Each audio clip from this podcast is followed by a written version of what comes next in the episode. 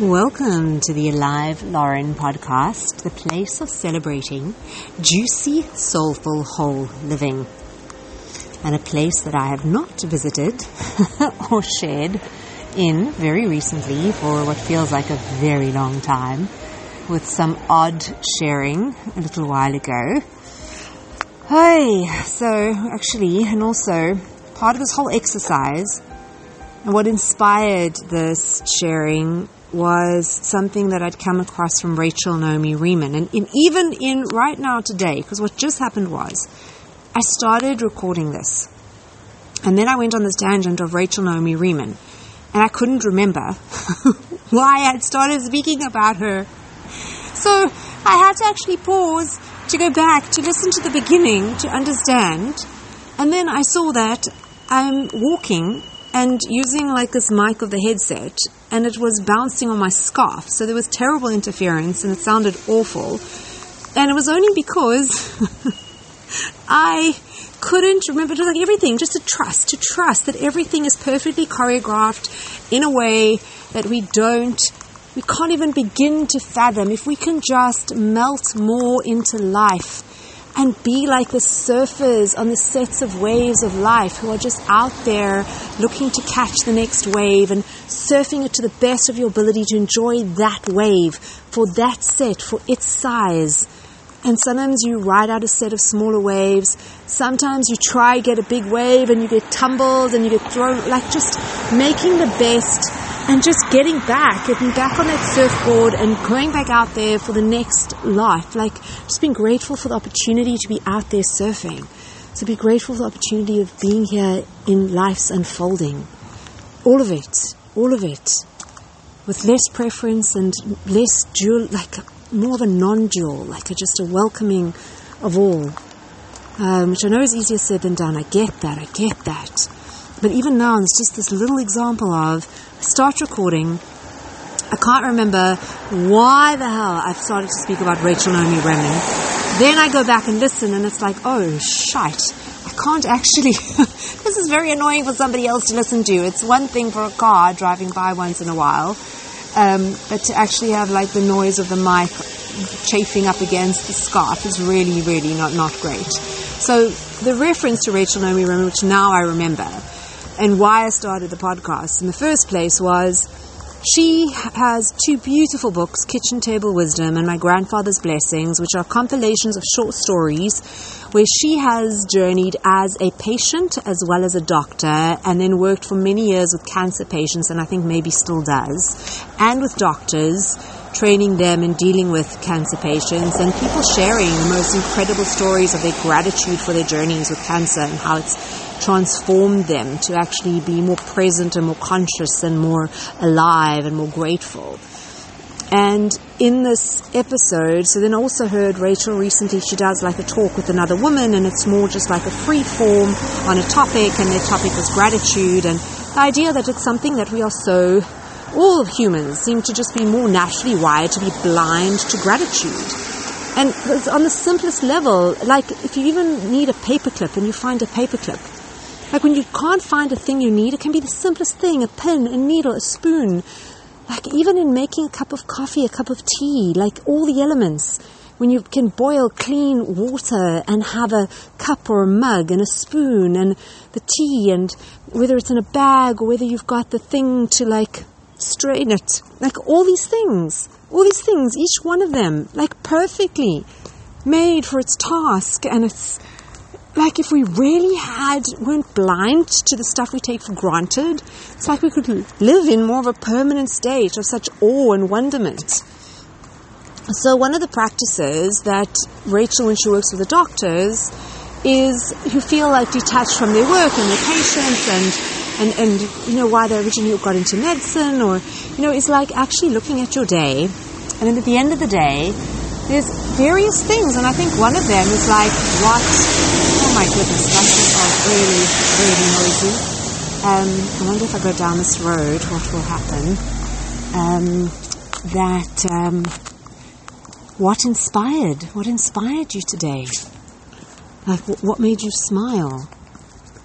Um, and just that life does gift, if you look, that thing of like, you know, when you look for how many red cars you saw and you don't see any, but then if you start to like look out for red cars, you notice them. It's like we notice what we focus, what we put our focus and attention on.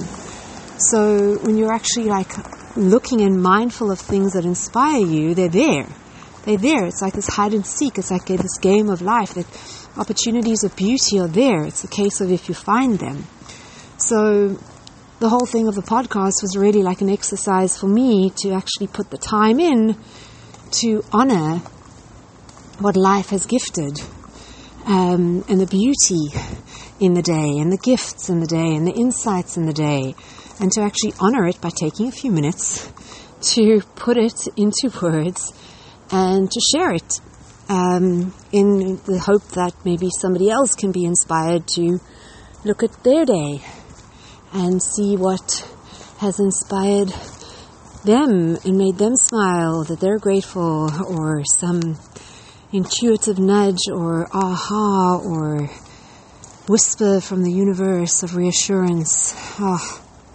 So, yeah, I am doing this again tonight for that, and um, part of it was then also just relaxing more into trusting everything as it's unfolding. So I had this dream. I went to like this TRE, this tremor release um, therapy session last night, and I'm not the greatest dreamer. I know many people work with their dreams, and I have at times tried and had a book next to the bed, and um, but she did mention like just be aware you may have vivid dreams, and I wake up from this like incredibly vivid dream um, at the moment that I'm busy like consoling or like embracing someone with like reassuring them around how it's okay to be with where you're at and if you're feeling sad or, or like challenging emotions to be with them. And that the time will come you know where you process through them and it passes but it's okay to be with them. And as the part that I wake up in this very stark wake up is this message of like the hand of God, like it's the hand of the universe, like just to trust the unfolding. And if something, if you're grieving for something that you thought you wanted or that didn't happen, it's because it's not where you're meant to be. Like everywhere you're meant to be is actually perfect, and that just to more trust, like it's okay to feel the grief and the loss, but also just to have this, to live from this place of like absolute trust and ease, and just realize how little we're in control of and just yeah, that summary of how little we're in control of. You know, like living in Israel at the moment with things that are happening and missiles and and just thinking like I'm traveling from one part of the country to the other tomorrow and wondering, you know, if I even arrive on the other end, you know, because like a missile could fire and some part of the train can get fi- like hit like but it's it's just like we never know. It's not that you need to live in a time of war to feel insecurity. It's like this, the sense of security is an illusion because in every moment you don't know if you've got your next breath. Like literally. And sometimes just living in times on the outside it seems more unpredictable. I think it's just reminding us of that it always is as unpredictable. And there's so little.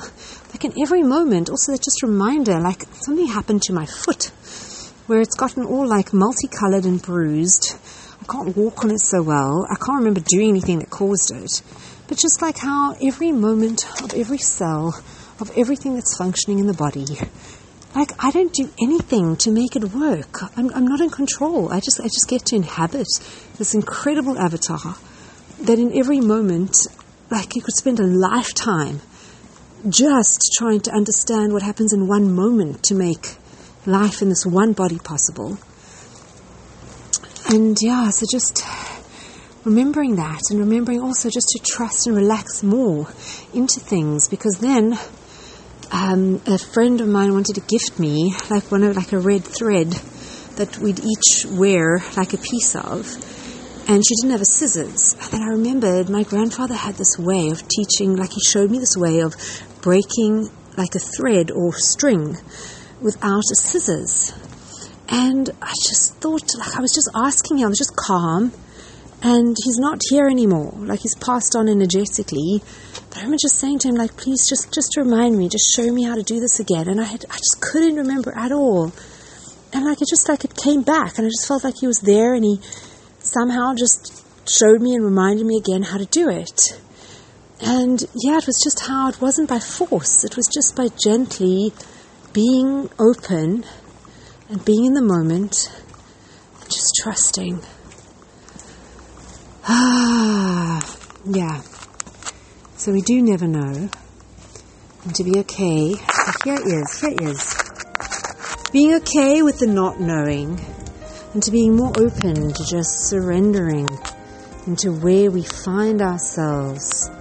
Wow, the current in which we find ourselves, it is an expression of the current moment, of life itself.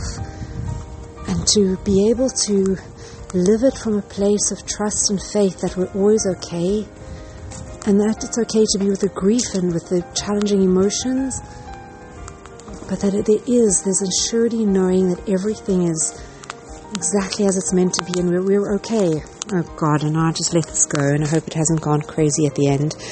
Ah, so that is to happy adventuring along those lines. Until we meet again.